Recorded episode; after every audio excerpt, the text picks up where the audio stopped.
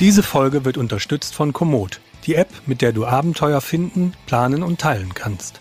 Lass dich von den Empfehlungen und dem Insiderwissen der Outdoor-Community inspirieren und plane dein eigenes Mountainbike-Abenteuer mit dem einfachen Routenplaner.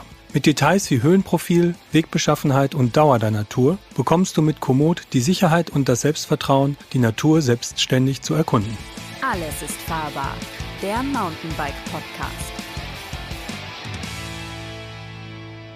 Hallo und herzlich willkommen zum Podcast des Mountainbike Magazins Alles ist fahrbar. Mein Name ist Christian Ziemek, ich bin Redakteur beim Mountainbike Magazin und führe euch wie immer durch diese Folge des Podcasts. Und heute ist ein ganz aufgeregter Lukas Hoffmann in der Leitung.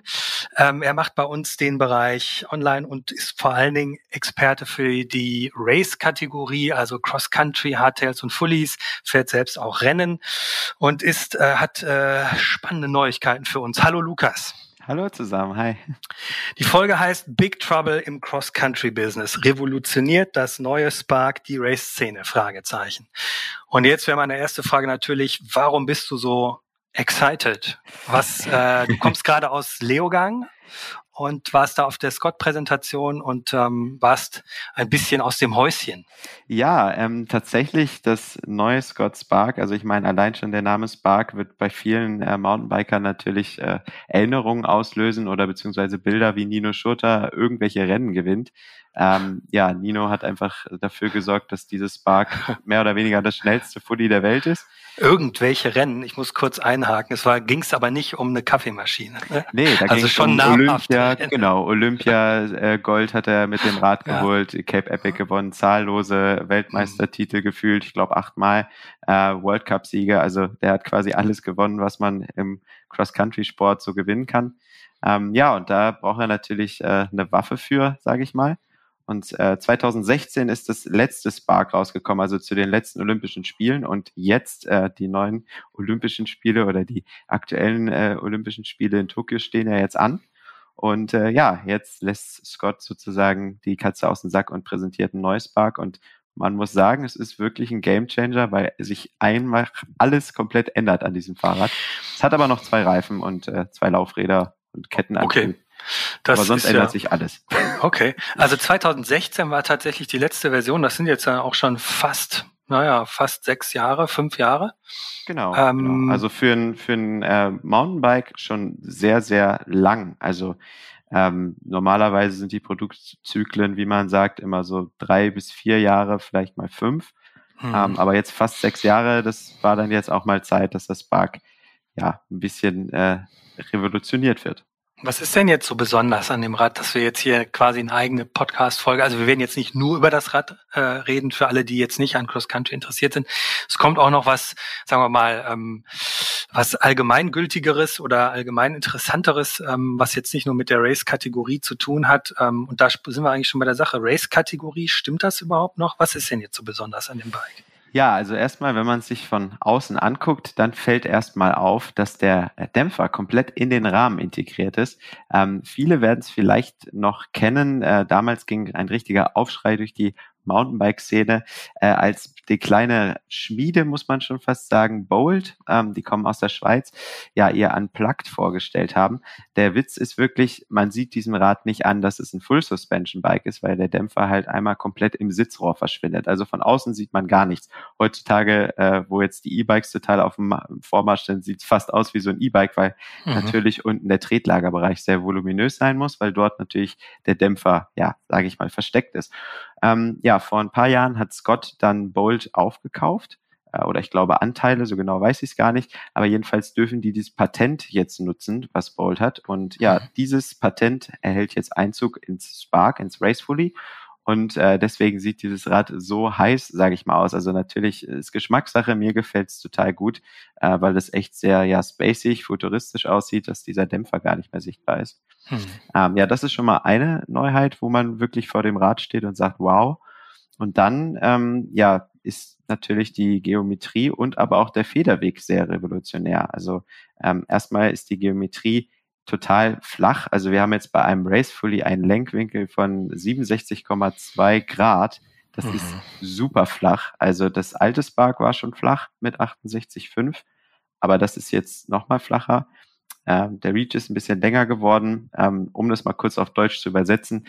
Man sitzt immer noch integriert im Rad, aber speziell in Downhills ist es einfach ein viel sichereres Fahrgefühl. Man ist total ins Rad integriert. Es ist immer noch ein typisch Spark-mäßiges Fahrgefühl, also immer noch sehr wuselig, sehr verspielt. Und dazu kommen 120 mm Federweg. Da wird jetzt der typische Racer erstmal die Nase rümpfen, weil eigentlich sind aktuell so 100 vorne, 100 hinten bei Race Fullies gesetzt. Scott krempelt das mit dem Spark jetzt komplett um und setzt tatsächlich vorne und hinten auf 120 mm. Das klingt dann aber ja fast schon eher nach einem Trailbike, würde man sagen, ne? Weil da ja auch der Lenkwinkel so bei 67 sich so vor ein paar Jahren auch schon mal öfter zu sehen war und 120, 130 Millimeter da auch gang und gäbe sind. Früher, vor 10, 15 Jahren, hat man das noch Tourenfully genannt, also 120 Millimeter Bikes mit einem etwas flachere, wobei da war der Lenkwinkel halt noch steiler. Genau. Aber ist es jetzt ein Race Fully oder nicht? Also ich habe erstmal drauf geschaut und habe auch gesagt, okay, das ist ein Bolt. Du hast mir den falschen Artikel geschickt, das falsche Foto. Für alle, die nicht wissen, wie ein Bolt aussieht, wie gesagt, also das Einzige, was noch darauf hinweist, dass es irgendwie ein Fully ist eigentlich, dass man sehen kann, dass hinten Gelenke am Rahmen sind und eine Art Kinematik. Der Dämpfer ist aber nicht zu sehen. Und meine Frage wäre natürlich auch, ist das nicht unpraktisch, wenn man den Dämpfer nicht sieht, kommt man ja auch nicht so schnell dran, um den Luftdruck vielleicht zu variieren oder um ihn mal sauber zu machen. Wobei, sauber machen muss man ihn dann wahrscheinlich auch nicht mehr so oft, weil ja kein Schmutz dran kommt. Klar, es verändert sich alles. Fangen wir erstmal vorne an. Warum überhaupt 120 mm Federweg? Weil natürlich sich die Racetracks, wo die Pros unterwegs sind, also Nino Schurter und Co., total technisch werden und man da wirklich große Sprünge drin hat und auch so viel Federweg braucht. Und Nino seine Goldmedaille verteidigen will. Dann natürlich auch bei Scott sagt, wie er das Rad natürlich gerne hätte. Generell betrachten wir gerade über alle Kategorien, das ist jetzt nicht nur im Race-Sektor so, dass der Trend zu stabileren Rädern geht und vor allen Dingen zu bergab potenteren Rädern, also mehr Federweg, stabilere Parts, dass man es auf den Trails mehr krachen lassen kann. Und diese Entwicklung macht gerade bei den Race-Fullies auch nicht Halt, sondern macht da auch weiter. Generell sind dort viel progressivere Geometrien zu sehen, gerade auch für die Profis, die dann wirklich dann ein Renngerät haben, wo man einfach besser bergab mitfahren kann, weil du musst dir vorstellen, wenn du so einen Cross-Country-Track fährst, der super technisch ist und dein Puls bei 190 ist, da bist du froh, wenn das Rad auch ein bisschen Arbeit übernimmt. Und das geht nun einfach mit so flacheren Geometrien viel besser. Dann ist jetzt auch eine Vario-Sattelstütze drin. Das war vor Jahren undenkbar. Bis vor kurzem ist selbst Nino Schurter keine Vario-Sattelstütze gefahren, weil ihm die einfach schlichtweg zu schwer war. Aber auch er steigt jetzt um. Also das ist alles dafür, dass das Rad bergab besser geht. Und ja, das hast du eben auch gefragt, es fährt sich tatsächlich oder es ist immer noch ein Race-Fully. Also man sitzt zwar sehr kompakt, aber immer noch gestreckt auf dem Rad. Es ist alles auf Vortrieb optimiert. Sobald du da reintrittst, geht's echt vorwärts. Und das ist, glaube ich, auch so, oder das würde ich sagen, das ist die technische Entwicklung, dass man sagen kann, trotz dieser ganzen Nachteile, was man eigentlich mal sagen würde, also breitere Reifen, die sie jetzt fahren, ein bisschen schwerere Laufräder oder auch ein schweres Gesamtkonzept mit einer Vario-Sattelstütze, das wiegt nun einfach alles mehr, fahren die Dinger sich immer noch wahnsinnig schnell. Genau. Das heißt, ist eigentlich dann das klassische Race-Bike, ist das jetzt dann tot?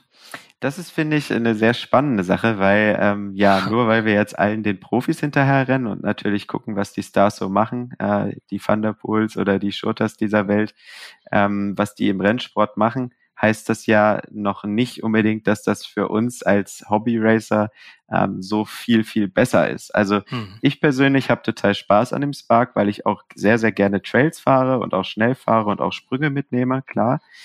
Ich sag mal, der typische Marathonfahrer, der in Deutschland einen typischen Wald- und Wiesenmarathon, nenne ich es jetzt einfach mal, fährt. Der fährt ja normalerweise keine Rock Gardens und braucht dann logischerweise auch nicht vielleicht unbedingt eine Variosattelstütze. Und der ist ja jetzt quasi, wenn er jetzt unbedingt ein neues Spark will, jetzt gezwungen, diese 120 mm Federweg zu fahren, weil es gibt keine 100 mm Variante mehr. Und ja, muss dieses Mehrgewicht, das ist zwar nicht viel, aber muss das halt mitschleppen.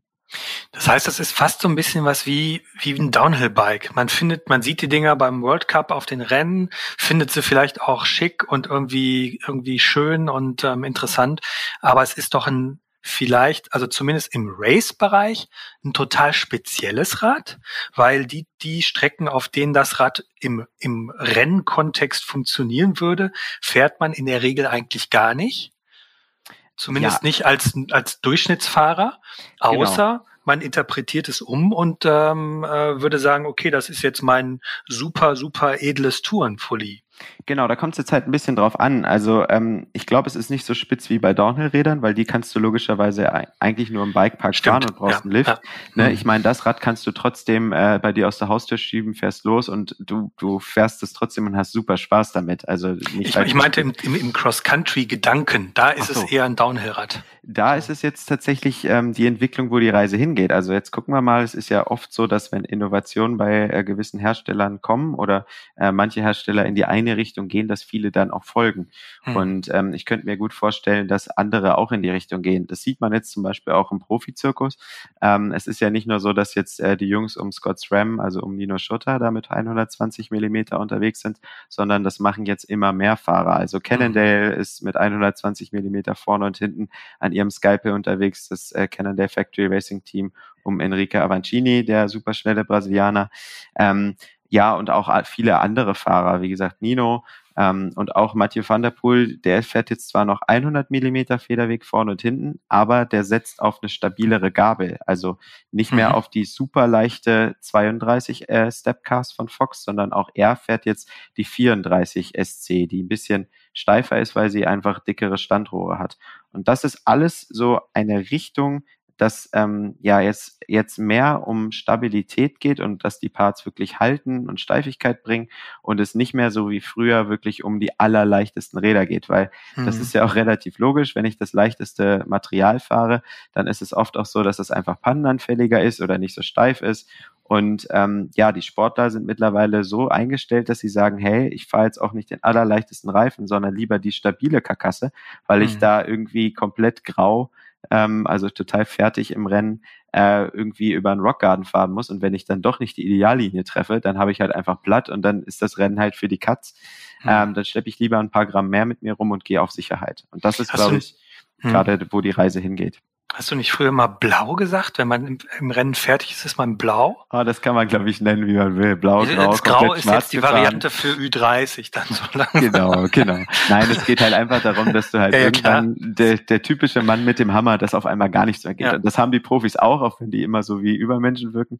Ach, die treffen den auch immer. Ich dachte, der guckt immer nur bei mir vorbei. Ganz genau. Also irgendwann sind wir alle fertig, auch in Nino Schurter. Und dann ist man halt froh, wenn man auf diesen Tracks, ich meine, das ist ja auch die Entwicklung für die Fernsehbilder, dass wir spektakulärer haben, was die da teilweise für Strecken runterfahren. Also wir waren jetzt mit dem Scott Launch in Leogang auf dem World Cup Track und Mama Mia, also ohne Variosattelstütze und 120 mm Federweg, will ich da nicht runterfahren. Also wir sind eine Runde gefahren, da war ich schon komplett fertig und gut, ich bin auch alle technischen Features irgendwie runtergekommen, aber wenn ich mir vorstelle, das muss ich nach Runde 5, dann vergiss es. Also da würde ich mich komplett auf den Pinsel legen. Mit Maximalpuls. Ganz genau. Und ich meine, da geht es den Profis auch nicht anders und dass denen dann in der Entwicklung ein bisschen geholfen wird, weil es ist natürlich auch ein mega Marketing-Thema, ne? Den schnellsten Sportler der Welt zu haben. Darum, das will jeder Hersteller. Da stelle ich gleich noch eine Frage dazu. Ja. Aber was mich jetzt erstmal interessiert ist, also Dämpfer integriert heißt ja auch, man muss irgendwie da drumherum was bauen, man braucht vielleicht eine Serviceklappe und so weiter. Genau. Ist das Rad schwerer geworden oder leichter? Es ist tatsächlich ein Tick schwerer geworden. Wir haben es jetzt noch nicht auseinandergebaut bei uns im Labor, weil wir wirklich gerade taufrisch hier wirklich den Podcast aufnehmen. Scott selber gibt aber an, dass er 60 Gramm schwerer geworden ist gegenüber dem alten Spark RC. Also ein Tickchen mehr, aber dafür halt auch viele Features verbaut.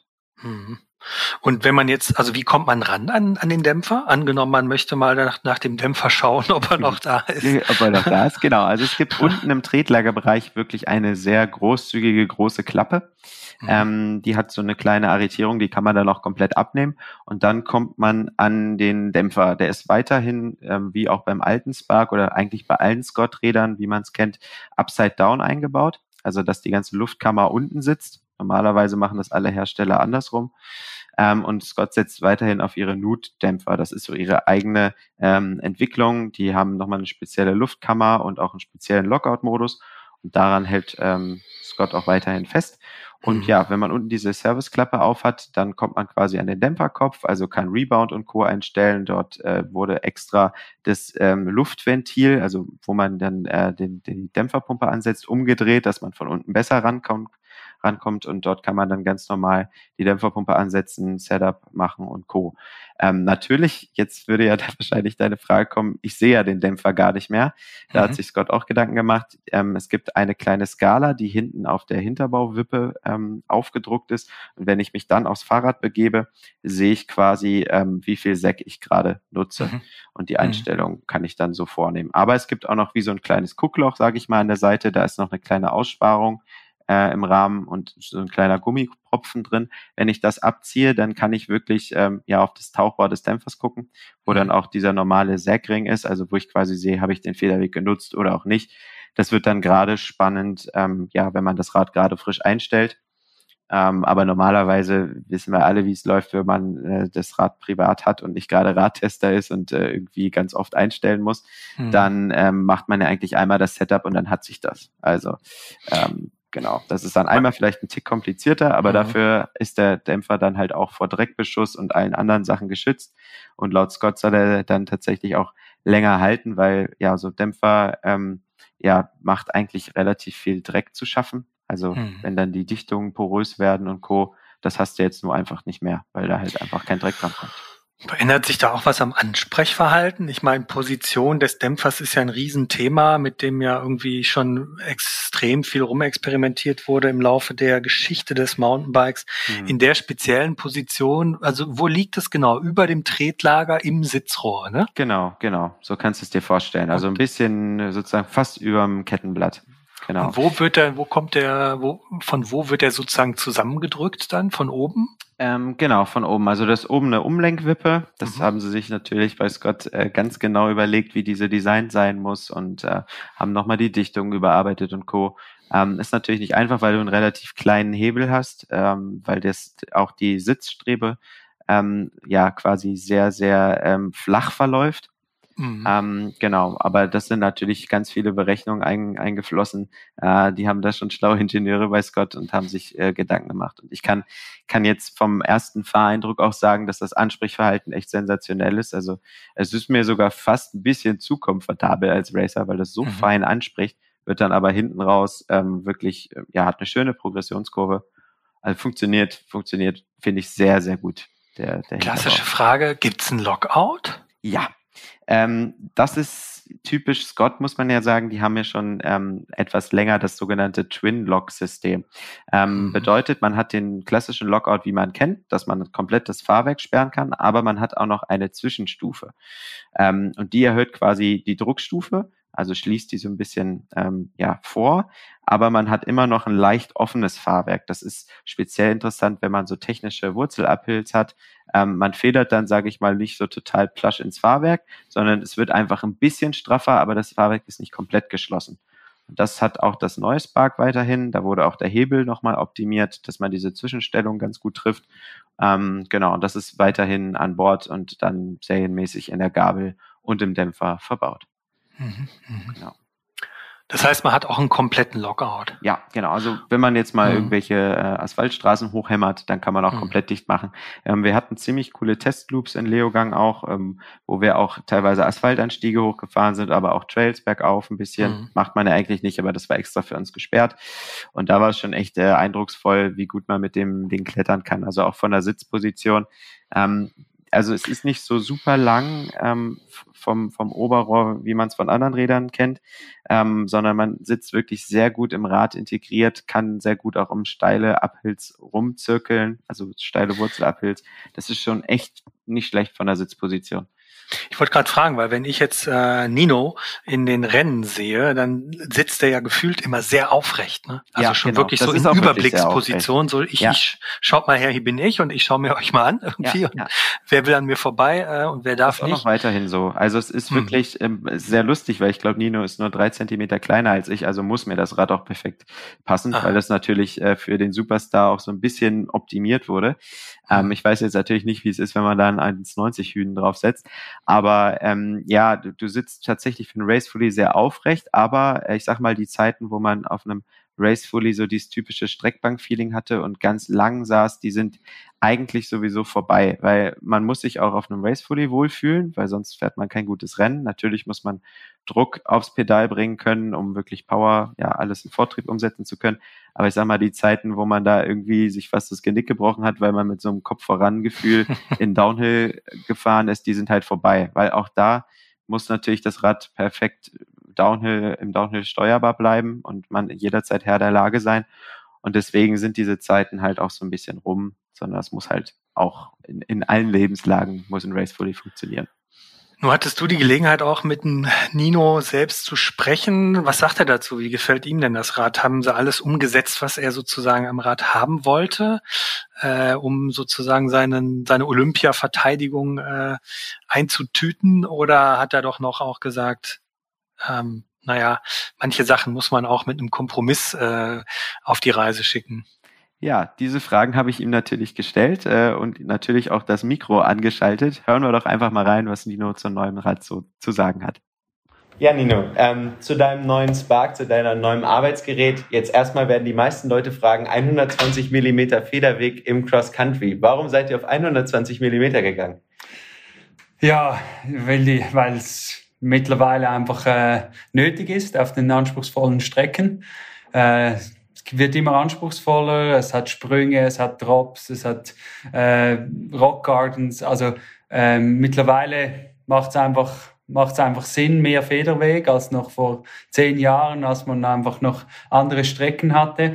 Und für uns war das die logische Konsequenz jetzt. Wir haben auch schon beim Vorgänger Spark bin ich jetzt die letzten 2 Jahre hinten 120 und vorne 110 bereits gefahren. Wir haben meinen Spark eigentlich schon umgeändert auf mehr Federweg, weil es einfach gefordert wird, ja. Jetzt nochmal in Richtung Geometrie. Es ist ja deutlich flacher vorne geworden, also ein viel flacherer Lenkwinkel und auch noch ein bisschen längerer Reach. Inwiefern hilft dir das, noch schneller zu sein? Ja, wenn man das Bike fährt, dann merkt man schnell den flachen Lenkwinkel, der hilft einfach extrem in den Abfahrten. Es fühlt sich fast an wie ein Trailbike, oder für mich ist jetzt der Sprung von einem Genius, vom Scott Genius, jetzt viel kleiner rüber auf dem Rennbike. Und das hilft extrem beim Runterfahren, das ist einfach diese flachere Lenkwinkel. Und das Erstaunliche ist aber auch, wie es klettert. Das ist durch den steilen Sitzwinkel und das Bibi, das ziemlich weit hinten ist im Verhältnis, klettert es extrem gut. Und die Kombination ist gewaltig, wie das Bike läuft. Ja. Jetzt kommen wir nochmal auf die Variosattelstütze. Du bist ja sonst immer ein Typ gewesen, der immer mit starrer Stütze gefahren ist. Jetzt sieht man dich immer öfter, selbst im Shorttrack, mit Variosattelstütze. Inwiefern hilft dir das nochmal Sekunden rauszuholen? Ja, es hat auch einen Prozess, der bei mir stattgefunden hat. Lange Zeit habe ich nicht das Bedürfnis gehabt mit Dropper Post, weil ich mir einfach gewohnt war, den Sattel immer hoch zu haben. Mittlerweile habe ich mich auch extrem daran gewöhnt und sehe halt auch die Vorteile. Man kann sich einfach ein bisschen besser erholen, man kommt in den Abfahrten mal ein bisschen weniger ans Limit. Dafür kriegt man vielleicht den Puls ein bisschen tiefer. Und irgendwann musste ich mir jetzt sagen, ja, das immer hin und her wechseln, das funktioniert nicht mehr so gut, weil wenn du dir mal gewöhnt bist, einen tiefen Sattel, kannst du fast nicht mehr ohne. Und jetzt seit letztem Jahr habe ich mich entschieden, jetzt fahre ich einfach durchgehend nur noch Dropper Post. Hat dann auch einen Halt mit zu tun. Wenn das Bike wenn du noch schneller runterfahren kannst, weil das Bike jetzt einfach noch mehr erlaubt, dann ist die Dropper-Post dann halt auch eine Konsequenz davon, weil die brauchst du auch, zum überhaupt das Potenzial vom Rad auszuschöpfen. Jetzt kommen wir nochmal in Richtung Feature. Was ist so dein Lieblingsfeature an deinem neuen Renngerät? Ist es der komplett integrierte Dämpfer oder die Zugführung? Also ich meine, dein Rad muss ja auch gut aussehen, du bist ja auch ein Ästhetiktyp. Was ist so dein absolutes Schmankerl, dein Highlight? Ja, das ganze Rad ist für mich ein Highlight. Es ist eigentlich komplett alles neu. Beginnt schon nur bei der Optik. Das Fahrrad sieht einfach geil aus, wenn du es so anschaust. Total clean, keine Kabel mehr, Dämpfer versorgt. Ist wirklich, es macht Spaß zum Anschauen, aber eben dann auch zum Fahren. Also die Geometrie für mich als Rennfahrer ist halt etwas, das der größte Unterschied jetzt für mich macht. Also dieses noch bessere Handling im Downhill, trotzdem, dass es gut klettert. Für mich ist es nochmal einen großen Schritt vorwärts, um noch schneller unterwegs zu sein. Und da gehört halt alles dazu. Und auch das Cockpit ist extrem schön, integrierte Kabel. Es sind so viele Highlights, die Spaß machen und die schlussendlich auch hoffentlich mir helfen, noch schneller zu sein. Ja. So viel zu deinem Bike. Jetzt wollen wir noch mal ein bisschen auf deinen persönlichen Terminkalender schauen. Das ist ja ein besonderes Jahr für dich, Olympiajahr. Alle Ziele sind sozusagen auf Tokio zugeschnitten. Wie sehen jetzt die nächsten Monate für dich aus? Geht's noch mal ins Trainingslager? Wann geht's vor allen Dingen auch nach Tokio? Und ja, was nimmst du dir vor allen Dingen jetzt noch vor für die nächsten Wochen? Ja, jetzt geht's Schlag auf Schlag, geht nicht mehr lange. Also jetzt nächstes Wochenende fahren wir hier in Leogang den Weltcup. Danach gehe ich direkt ins Höhentrainingslager für 3 Wochen bis nach Leger. Die letzte Probe eigentlich für mich, dann vor den Olympischen Spielen. Und dann geht's direkt ins Hitzetraining, da gehe ich in die Toskana für 10 Tage, in der Hitze zu trainieren, zum sich gewöhnen in heißen Bedingungen und dann gut 10 Tage vor dem Wettkampf nach Tokio, dass auch dort nochmal das Feuchtheiße haben. Und ja, so bin ich jetzt eigentlich, geht's Schlag auf Schlag, eins nach dem anderen, aber ich bin zuversichtlich. Bin noch nicht ganz da, wo ich hin will, aber ich habe jetzt noch ein paar Jokers mit dem Höhentraining, mit der optimalen Vorbereitung und dann möchte ich in Tokio wieder um den Titel fahren. Da hast du schon um den Titel fahren. Jetzt sind ja in den letzten World Cups noch ein paar Fahrer dazugekommen. Also klar, Mathieu van der Poel, absolutes Multitalent im Radsport, den hattest du schon immer auf dem Zettel. Aber jetzt kommen auch so Namen wie Thomas Pidcock dazu, der Nové Město gewonnen hat. Wer ist für dich dein größter Medaillenkonkurrent in Tokio? Also hast du da so deine, die du auf dem Zettel hast, oder sagst du, da kann es eigentlich jeder machen? Ja, Olympia ist immer noch mal speziell, ist wieder was ganz anderes. Da habe ich die Vorteile, dass ich jetzt mittlerweile meine 4. Spiele bestreite. Ich weiß schon ein bisschen, wie es läuft. Aber natürlich sieht man schon in den Rennen, wer die Hauptkonkurrenten sind. Also sicher Van der Poel gehört ganz bestimmt dazu. Pidcock hat es jetzt auch gezeigt. Der gehört ganz bestimmt auch zu den Favoriten. Aber ich glaube, der Fokus liegt jetzt schon ein bisschen stark auf den 2. Es gibt noch viele anderen, die plötzlich auch. Ein Korecki, der den Weltcup in Albstadt gewonnen hat, der kann plötzlich auch ganz vorne mitmischen. Und wenn man so, ich habe fast mehr Angst vor denen, die dann so ein bisschen mitschleichen und man fast ein bisschen vergisst. Also für mich, ich behalte dann alle im Auge und möchte einfach schauen, dass ich vorne dabei bin und meinen Titel verteidigen kann. Ja. Wie sieht es nach den Planungen nach Tokio aus? Kannst du da schon was zu sagen? Geht es weiterhin so weiter, dass du im World Cup unterwegs bist und auch Cape Epic nochmal angehst? Oder denkst du jetzt nur bis Tokio und dann planst du erstmal weiter? Also jetzt momentan ist schon sehr viel Tokio im Fokus halt, einfach von der Energie schon nur konzentriere ich mich jetzt einfach auf das, aber nachher geht's weiter. Stehen noch 2 andere Highlights für mich dieses Jahr an, sind sicher die Weltmeisterschaften Val di Sole und dann später noch mein Heimweltcup in der Lenzerheide, was mir auch immer großen Spaß macht. Ich hoffe auch dann, dass wir dann langsam wieder ein bisschen Zuschauer haben, weil das ist schon Normalität, ne? Zurück zur Normalität, weil das ist schon sehr speziell. Finde ich jetzt so, ohne Zuschauer zu fahren, ist schon nicht ganz dasselbe. Und dann, nächstes Jahr habe ich immer noch Verträge. Also dieses und nächstes Jahr bleibt eigentlich für mich dasselbe. Ich fahre für dieselbe Mannschaft. Die Ziele bleiben die gleichen. Für nächstes Jahr ist sicher der Weltcup wieder das Hauptthema und die Weltmeisterschaften. Und dann Ende 2022 muss ich mir dann schauen, was ich weitermachen möchte, in welche Richtung es geht. Aber bis Ende 2022 bleibt mal alles beim Alten. Ja, Nino, dann hoffen wir erstmal, dass du den Mountainbikesport noch lange halten bleibst, weil du wirklich tollen, frischen Wind reinbringst. Ja, und wir dir alle sehr gerne zuschauen und wir fiebern auf jeden Fall alle mit für Tokio. Drücken dir die Daumen, dass du Gold verteidigen kannst und danken dir für deine Zeit. Viel Erfolg. Herzlichen Dank fürs interessante Gespräch.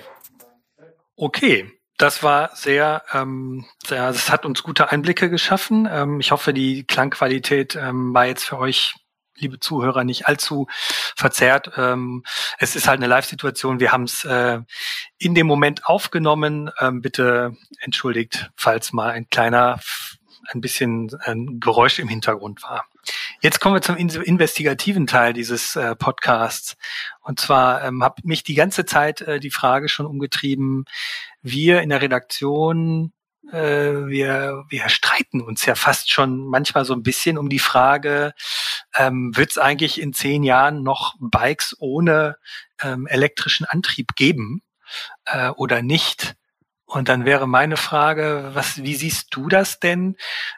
Ist vielleicht der Superstar Nino Schurter jetzt sozusagen als Marketing-Vehikel benutzt worden, um ein Tourenbike auf den Weg zu bringen und es sozusagen für alle Leute, die noch selbst mit Muskelkraft fahren wollen, schmackhaft zu machen. Und wenn ich jetzt aus einem Marketing-Gesichtspunkt denke, dann suche ich sozusagen die treuen Bio-Bike. Das ist ja ein fürchterliches Wort für alle, die es jetzt nicht kennen und das zum ersten Mal hören. Seit dem E-Bike-Boom, das braucht man nicht zu erklären, was das ist, kam so ein bisschen die Frage auf, wie nennen wir denn jetzt unsere klassischen Mountainbikes, die einfach ohne Motor auskommen. Und da hat sich der Begriff Bio-Bike so ein bisschen durchgesetzt, um das zu differenzieren. Und diese Klientel, die sucht man natürlich eher im Bereich der Rennsportbegeisterten Leute, weil die natürlich großen Wert darauf legen, ihre eigenen körperlichen Leistungen einzusetzen. Was würdest du sagen? Kann es vielleicht auch sein, dass die Bike-Branche sagt, okay, wir versuchen weiterhin Bio-Bikes zu bauen, müssen aber die dann sozusagen immer breiter aufstellen, damit möglichst viele Leute die noch kaufen wollen? Okay, ich verstehe, in welche Richtung du gehst. Also natürlich hat Nino Schurter als Marketing-Vehikel eine mega Strahlkraft, klar. Ich glaube aber tatsächlich, dass es hoffentlich auch so bleiben wird, dass für viele Leute der Mountainbikesport immer noch sowas ist wie, ja, ich gehe raus, power mich im Wald aus und hab Spaß. Also das geht mit einem E-Bike natürlich genauso, aber es wird, denke ich, immer Leute geben, die sagen, nein, ich fahre nur mit reiner Muskelkraft und ich glaube, das ist auch gut so. Dennoch sind E-Bikes natürlich vollkommen okay und gehören zum Sport genauso dazu. Ich glaube nur, dass ich immerhin oder weiterhin sagen würde, dass das Spark niemals ein Tourenfully sein wird. Also es wird ein sehr, sehr komfortables Racefully, aber oder von mir aus auch ein Down-Country-Rad oder wie man das auch immer nennen will oder Trailbike.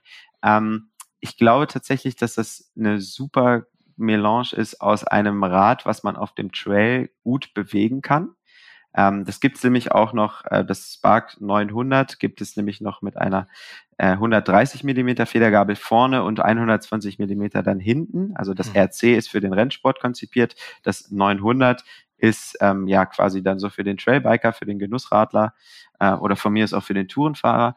Und ich glaube weiterhin, dass das für viele Leute einfach so die perfekte eierlegende Wollmilchsau ist. Also, dass du dieses Rad im Mittelgebirge jeden Tag fahren kannst oder eigentlich immer aus der Garage schiebst und perfekt motorisiert bist. Also du kommst da super die Berge mit rauf, gerade mit diesem Twinlock, was wir gerade schon angesprochen hatten. Du hast ein total klasse Lockout-System, dass du effizient den Berg hinauffahren kannst, aber bergab hast du so ein super Fahrwerk und ein tolles Fahrverhalten, dass du es da halt auch auf dem Trail, wenn du denn dann willst, es echt krachen lassen kannst. Deswegen glaube ich, dass das eine große Zielgruppe ansprechen wird. Aber dass das jetzt so ein bisschen Konsolidierung ist, dass sich die Bikebranche durch die E-Bikes so ein bisschen gezwungen fühlt, alles ein bisschen auf ein Bike zuzuschneidern. So habe ich jedenfalls deine Frage verstanden. Nein, also die Frage war halt sozusagen, wenn weniger Bio-Bikes verkauft werden, müssen dann die spezialisierten Bikes ein bisschen breiter aufgestellt werden. Das war so ein bisschen der Gedanke. Ah, okay. Ja, gut, das weiß ich ehrlich gesagt nicht, weil ja die Entwicklung ja in eine gewisse Richtung geht und die Entwicklung scheint halt im Cross-Country-Sport einfach zu sein, dass es Richtung mehr Federweg geht. Der tolle Nebeneffekt ist halt, dass man es dadurch für die breite Masse, für den Otto-Normal-Biker, nenne ich ihn einfach mal, halt auch viel, viel interessanter macht, weil natürlich wird jetzt der Weight-Weenie mir an den Kopf werfen wollen, ja, das ist jetzt aber schwerer geworden, wo ist da der Fortschritt? Aber wenn man das Rad wirklich mal fährt, klar schleppt man ein bisschen mehr Gewicht rum gegenüber zum Vorgänger, aber du bist halt einfach viel, viel relaxter auf dem Rad. Also wenn ich mir damit vorstelle, ich fahre irgendwie einen 4-Stunden-Marathon und fahre jetzt dieses Rad im Downhill und kann mich irgendwie mit einer absenkbaren Sattelstütze vom Schwerpunkt tiefer stellen, habe mehr Federweg, dann wäre ich da viel, viel relaxter mit und würde gerne die 700 Gramm mit rumschleppen, als da irgendwie dann ein nervöses Rad zu haben, wo ich mich noch voll konzentrieren muss nach 4 Stunden. Also es macht halt auch vieles einfacher und bringt vielen Fahrern, denke ich, auch einen großen Benefit, sei es fahrerisch oder sei es fürs perfekte Bike. Ach, okay. Ich hatte vorhin nur 60 Gramm im Kopf, aber dann war das nur der Rahmen. Wir reden jetzt vom reinen Rahmengewicht. Wir müssen natürlich alles ein bisschen zusammenzählen. Also jetzt ist serienmäßig bei allen Rädern eine wahre Sattelstütze verbaut. Die Teile sind, wie ich angesprochen habe, stabiler geworden. Also wir haben breitere Felgen, breitere Reifen, eine schwere Gabel. In Summe macht das vermutlich so ein Mehrgewicht von 500, 600, vielleicht auch bei günstigeren Modellen 700 Gramm aus. Die musst du natürlich am Berg erstmal auch hochschleppen. Das ist für einen Racer immer das Allerschlimmste, soweit ein Rad schwerer wird. Aber wie gesagt, das holst du bergab auf jeden Fall wieder raus. Also ist es quasi ich würde jetzt mal zusammenfassen, ich verstehe es so, es ist eigentlich eine Win-Win-Situation, weil einerseits bekommt der Cross-Country-Profi ein potenteres Rad für die schwierigeren Strecken.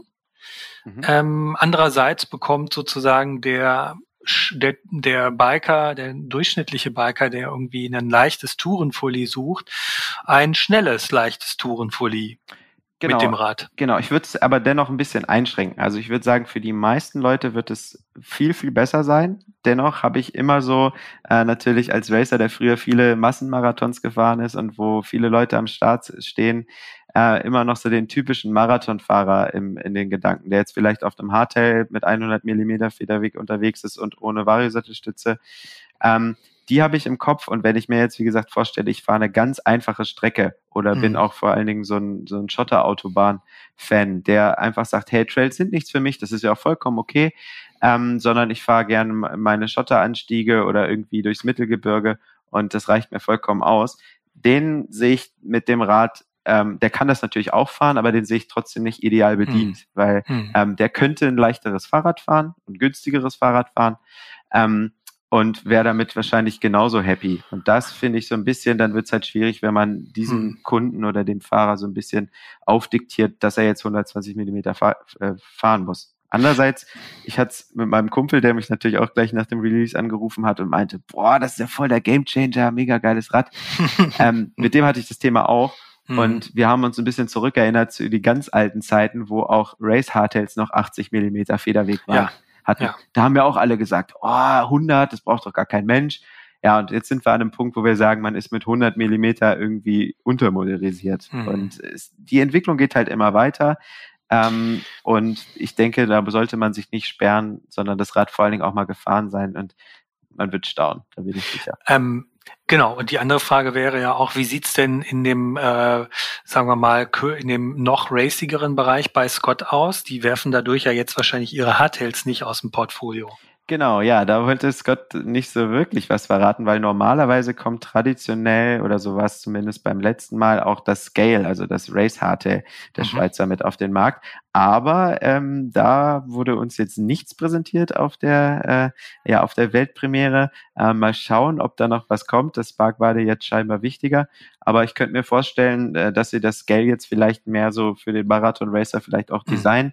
Oder wer weiß, mal die Tüte gesprochen, vielleicht kommen die auch mit sowas um die Ecke, was Trek jetzt gemacht hat, die mit dem Superkaliber ja ein sehr spektakuläres Rad gemacht haben, wo ein kleiner Minidämpfer im Rahmen integriert ist. Das sieht halt quasi fast aus wie ein Hardtail, hat aber 60 mm Federweg. Vielleicht macht Scott ja sowas auch, wer weiß. Da wollten sie uns natürlich nichts verraten, so zu kommenden Produkten.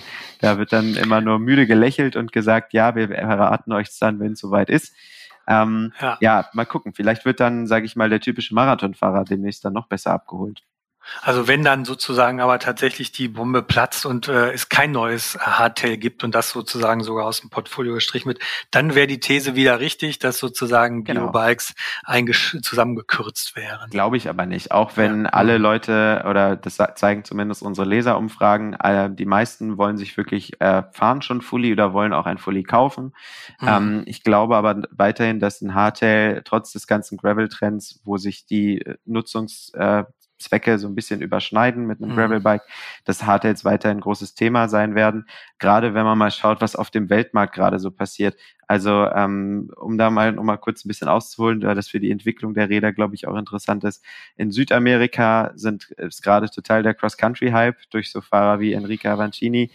Die kaufen quasi gerade wie die blöden Cross-Country-Räder. Das geht über alle Hersteller so, sei es Cannondale, Specialized, Scott, wer auch immer. Und die fahren halt einfach extrem performance-orientiert. Da ist gar nicht das Trailbike-Thema so groß, sondern wie bei uns hier in Europa, sondern die sind halt voll auf Performance.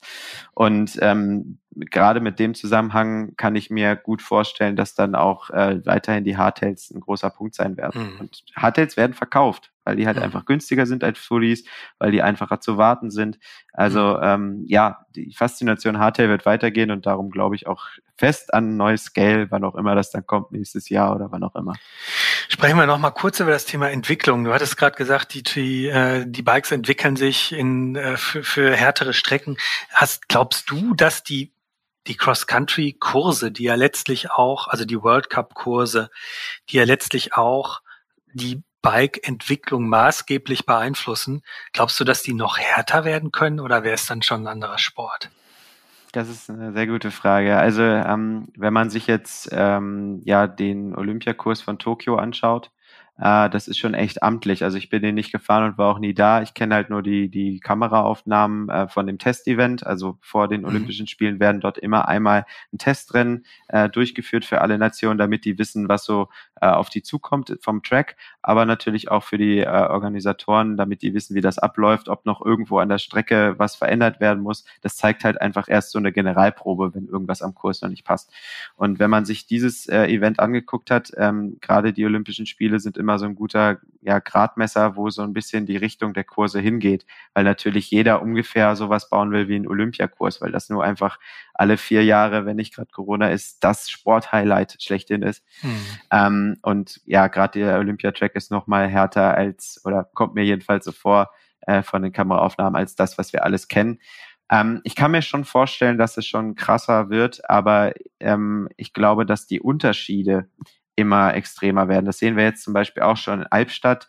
In Deutschland der World Cup ist zum Beispiel eine eher weniger technische Strecke, wohingegen es dann Nové Město gibt oder jetzt auch Tokio oder Leogang, die, wo man schon halt mal gucken muss, welche Linie man fährt.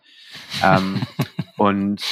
glaube, dass das schon wird. Also die Sprünge werden, glaube ich, ein bisschen höher, die Rock Gardens werden extremer, aber ja, ich glaube, irgendwo ist dann halt auch mal Schluss, weil man muss, finde ich, auch an die Sicherheit der Sportler denken. Also lustigerweise hat meine Oma neulich mal reingeguckt, als ich in World Cup gerade live geschaut habe und die meinte, oh Gott, wenn da einer stürzt, also so das typische Kinder, passt auf, bis einer weint. Und ich glaube tatsächlich, dass wir langsam im Cross-Country-Sport da auch bald mal ankommen, weil ich meine, wir fahren da letztendlich oder die Sportler fahren da letztendlich ja in Bips und Trikot durch die Gegend, fahren Rennradhelm, fahren keine Protektoren.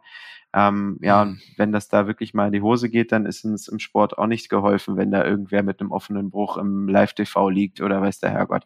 Also ich wünsche natürlich keinem, aber ich finde, man muss da auch an die Sicherheit denken, und es war jetzt in den vergangenen World Cups schon mal so, dass man sagt, hey Freunde, also da jetzt die Sportler runterzuschicken, das ist schon, ich meine, das mag vielleicht die Top 15 oder die Top 5 der Welt hinbekommen, aber da fahren halt meistens so 100 Sportler mit, und irgendwie auch denen ein tolles Rennen zu ermöglichen, dass die da nicht um ihr Leben bangen müssen, wäre halt auch toll. Aber mal gucken. Also weiß man nie, ich glaube auf jeden Fall dran, dass es sportlicher wird für die Profis. Aber ich hoffe auch, dass es nicht so krass für den Otto-Normalfahrer braucht, weil man soll Spaß im Rennen haben, man soll vor allen Dingen auch Einsteigern irgendwie eine Möglichkeit geben, da mitzufahren. Ich finde es cool, wenn es dann spezielle Rennen gibt, wo man sagt, okay, da solltest du jetzt schon wissen, was du tust, auch als Hobbysportler. Da gibt es in Deutschland auch viele technische Rennen. Ich nenne es einfach mal, haben wir zwar schon oft genannt, aber den Bike-Marathon in Neustadt an der Weinstraße.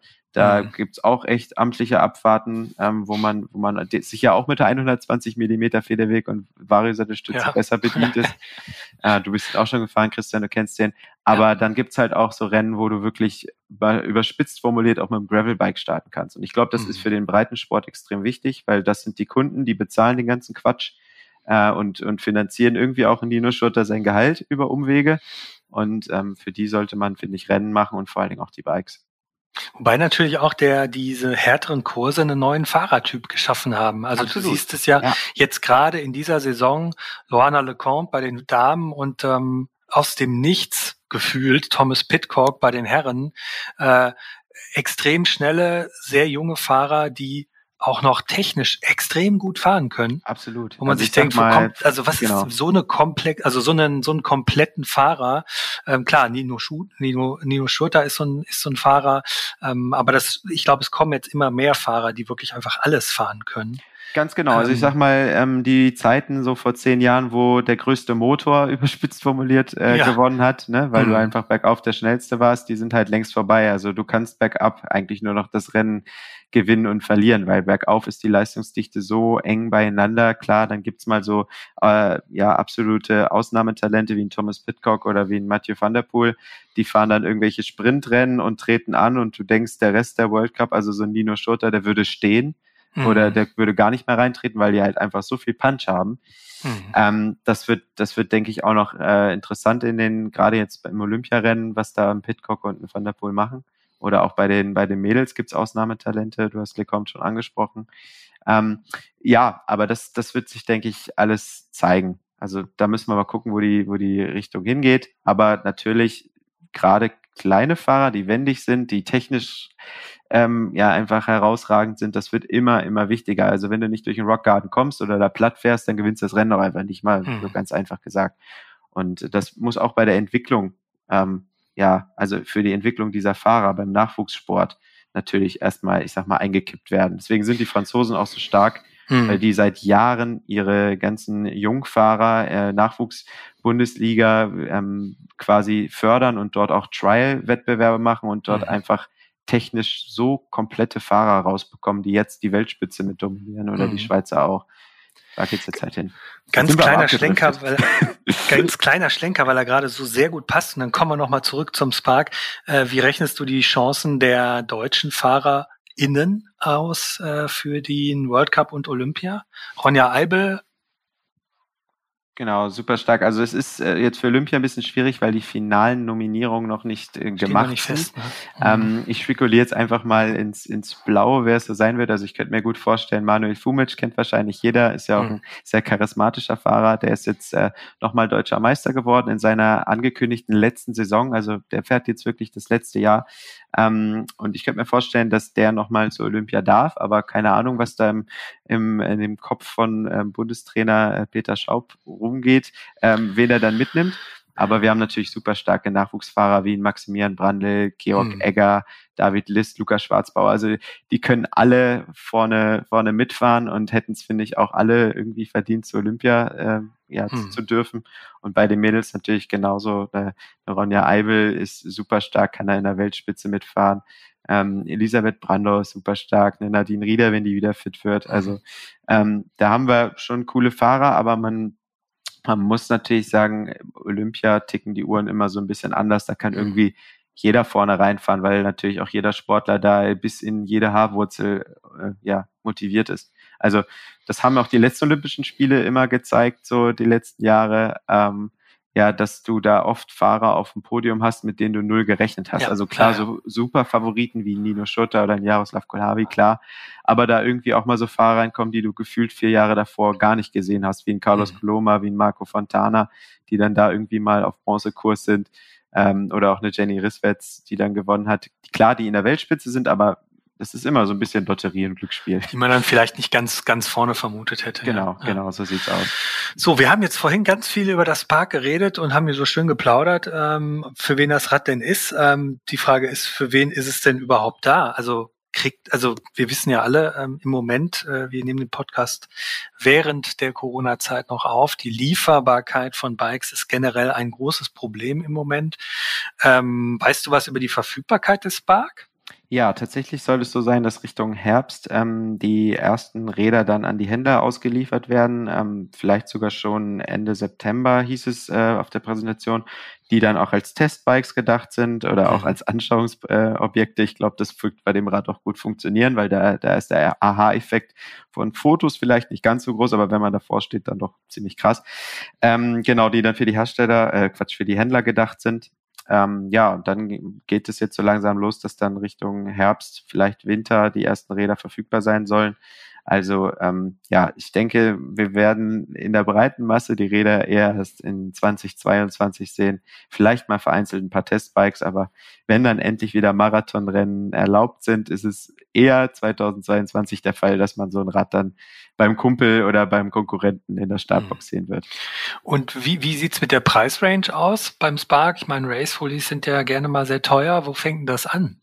Also da können wir jetzt ein bisschen unterscheiden, weil es extrem viele Varianten von diesem Spark gibt. Also es gibt allein 5 verschiedene Rahmenarten.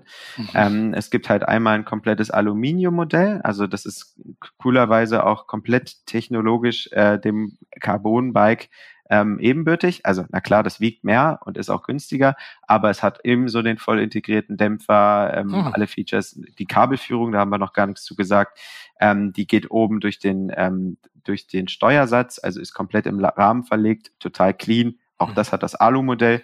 Und das Alu-Modell wird bei 2.399 € starten. Das ist dann aber ein Spark 900. Also wie ich schon gesagt habe, das hat dann 130 mm Federweg. Wenn du jetzt auf die Race-Fully-Variante aus bist, dann sind wir beim Spark RC Comp. Die Preise sind alle noch nicht voll in Stein gemeißelt, sondern eher so voraussichtlich Preise, und das wird bei 3.600 € starten, Stand heute. Genau. Nach oben sind wie immer keine Grenzen gesetzt. Spark Ultimate Evo Access nennt sich das Geschoss dann. Da ist dann quasi alles dran, was geht. Also elektronische Funkschaltung, Vollcarbon-Laufräder, die aus einem Stück gefertigt sind, und Wahlseitestütze hier und Carbon-Cockpit da. Da sind wir dann bei 12.999 €. Ja, worüber wir auch noch nicht gesprochen haben, böser Fehler. Nino Schurter ist ja der 27,5 Zoll Pilot immer gewesen. Ja, jetzt nicht mehr, ne? Okay. Klar. Nee, also schon länger nicht mehr. Die haben nochmal mit Swiss Biometrics, das ist quasi so der Dienstleister, was Fitting angeht, also Bike-Fitting der Schweizer Nationalmannschaft. Da machen die ein Riesenthema draus mit Druckpunktmessung und hast du nicht gesehen, also wirklich Rocket Science, die überlassen da nichts dem Zufall, und auch die haben nochmal getestet, dass 29 Zoll gerade für den Kurs in Tokio besser sind. War für Rio auch schon so. Und ja, dass sie da halt einfach gesagt haben, dass 29 Zoll für Nino das Beste ist. Genau, also Nino, das ist auch das Coole, finde ich, an ihm, der ist halt auch offen für neue Sachen. Genauso wie er immer gesagt hat, bis ins letzte Jahr, nein, Variosette stützen kann er nichts mit anfangen, braucht er nicht. Und jetzt hat er halt einfach zugegeben, er hätte es jetzt einfach mal länger ausprobiert und ist es viel auf seinen Home-Trails gefahren. Er hätte sich jetzt dran gewöhnt, das macht das Leben einfacher. Und jetzt fährt er halt auch eine wahre Sattelstütze. Also, er testet viel. Und es gibt das Rad auch nicht in 27,5? Nein. Okay. Nur 29 Zoll. Also 27,5. So hart mir das jetzt, so hart jetzt vielleicht die Aussage ist tot. Das macht fast kein Hersteller mehr. Im Trail-Bike-Segment gibt's noch ab und zu mal ein paar Neuheiten oder gerade den sogenannten Mallet, also vorne 29 Zoll, hinten 27,5. Das ist noch relativ gehypt, das gibt's an E-Bikes viel, aber im Cross-Country-Bereich ist das Thema eigentlich durch. Es sei denn, es gibt vereinzelt auch ein paar Räder für extrem kleine FahrerInnen, die dann ja letztendlich in den kleinen Rahmengrößen dann auf 27,5 setzen. Gibt es eine spezielle Damenversion, eine Contessa-Version? Genau, wird es auch wieder geben. Die wird dann Kate Courtney fahren, ja auch Weltmeisterin, zwar nicht amtierende, aber war auch schon Weltmeisterin und auch immer vorne dabei. Genau, die wird das Contessa Spark fahren und da sind dann halt nochmal frauenspezifische Parts dran, wie Sattel, Lenkergriffe und halt auch nochmal ein paar Unterschiede. Ich glaube, kürzere Kurbelarme. Also alles halt nochmal ein bisschen auf den weiblichen Körper optimiert. Genau. Und Blümchen drauf. Nein, Scherz. Nein, um Gottes Willen. Die Zeiten sind ja rum. Zum Glück. Genau. Ja. Wunderbar. Also vielen Dank für deinen heiß und fettigen Bericht frisch von der Präsentation. Ja, mich wundert ja, dass du gar nicht mich gefragt hast, wie das Ding fährt. Ich habe dich gefragt, wie das Ding fährt. Hast du das schon gemacht? Ach so, ja. Im Detail. Du hast gesagt, wuselig, immer noch wie ein Race-Fully, man sitzt aufrecht. Ja. Komm, dann hau doch mal einen raus. Ja, also, wie liegt's denn in der Luft? In der Luft liegt es sehr gut. Ich habe mich zum Glück nicht auf die Nase gelegt. Es fährt sich wirklich, also vielleicht habe ich schon ein bisschen angedeutet, es fährt sich immer noch wie ein Spark. Also man kann, sage ich mal, wenn man das Vorgängermodell ist, diesen Charakter immer noch fühlen, dass es sehr wuselig ist. Ist erstmal ungewohnt, weil die Front halt, wie gesagt, sehr flach ist. Aber auf den Trails kannst du es richtig laufen lassen und bergauf geht's auch richtig vorwärts. Und deshalb hatte ich vorhin eigentlich nachhaken wollen, wie kann sich ein Rad mit 60er Lenkwinkel wuselig fahren? Ja, es hat halt einen relativ kurzen Reach und auch einen kurzen Radstand. Also wir haben in M 1159 mm Radstand. Das ist schon relativ kompakt. Da kommt man auch eigentlich ganz gut um die Ecke und ein 441 mm Reach. Was länger als das alte Spark ist, aber für aktuelle Verhältnisse doch eigentlich ja so moderat, sage ich mal. Also im Vergleich mit einem Epic, Specialized Epic, da bist du, glaube ich, bei 450 Millimeter. Das fährt sich dann auch ein bisschen länger. Also fährt sich wirklich gut.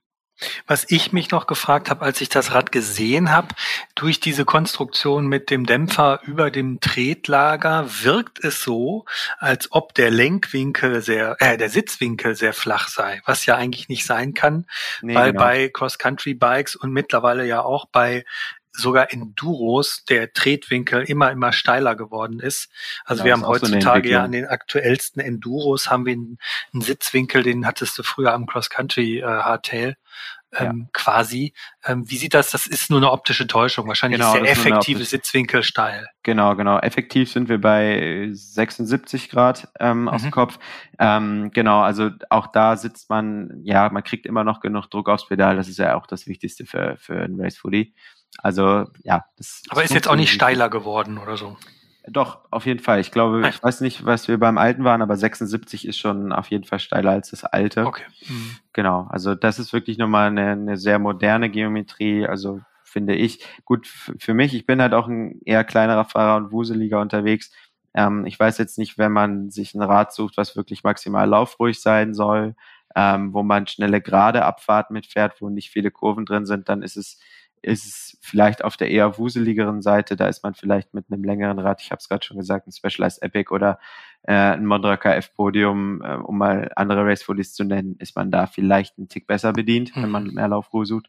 Aber ich finde, zum Charakter des Rades passt es super und für enge Race-Kurse, das ist ja nur einfach auch der Punkt, dass man da einfach immer schnell um die Ecke kommen muss, dass man enge Kurven hat, man irgendwie mal ein paar Leute überholen muss. Da ist es halt einfach klasse, wenn du halt eine sehr wuselige Karre hast. Aber nicht so wuselig, dass es irgendwie nervös wird und man da irgendwie ein scharfes Rad fährt, was echt so wie so ein Renngerät ist, wo man aufpassen muss, dass man nicht nach jeder Kurve auf der Nase liegt. Also so nicht. Fährt sich ich würde es, glaube ich, wenn du es so in der Feierabendrunde fährst, funktioniert es genauso gut wie, wie gesagt, Between the Tapes, wie was ich jetzt sage. Okay. Genau. Ja, wunderbar. Okay, ich glaube, jetzt habe ich dich dann doch, hast du mich dann auch alles gefragt, was du gefragt werden wolltest. Auch gut. Vielen Dank für deine tiefen Einblicke in das neue Scott Park und den Race-Zirkus, der ja jetzt auch wieder angelaufen ist und jetzt auch wieder weitergeht und Olympia. Ja, wenn euch der Podcast gefallen hat, abonniert ihn direkt auf der Seite www.mountainbike-magazin.de. Via Instagram, via Facebook könnt ihr uns folgen. Bestellt euch das Heft, dann kommt es per Abo zu euch nach Hause oder kauft es am Kiosk, bleibt uns verbunden und wenn euch die Podcast-Folge gefallen hat, könnt ihr uns gerne eine Mail schreiben an podcast@mountainbike-magazin.de. Wenn sie euch nicht gefallen hat, könnt ihr uns gerne eine E-Mail schreiben an podcast@mountainbike-magazin.de und dort eure Beschwerden, eure Anregungen und Wünsche formulieren. Ja, nicht vergessen, alles ist fahrbar und bis zum nächsten Mal. Dankeschön, macht's gut, ciao. Tschüss. Alles ist fahrbar, der Mountainbike-Podcast.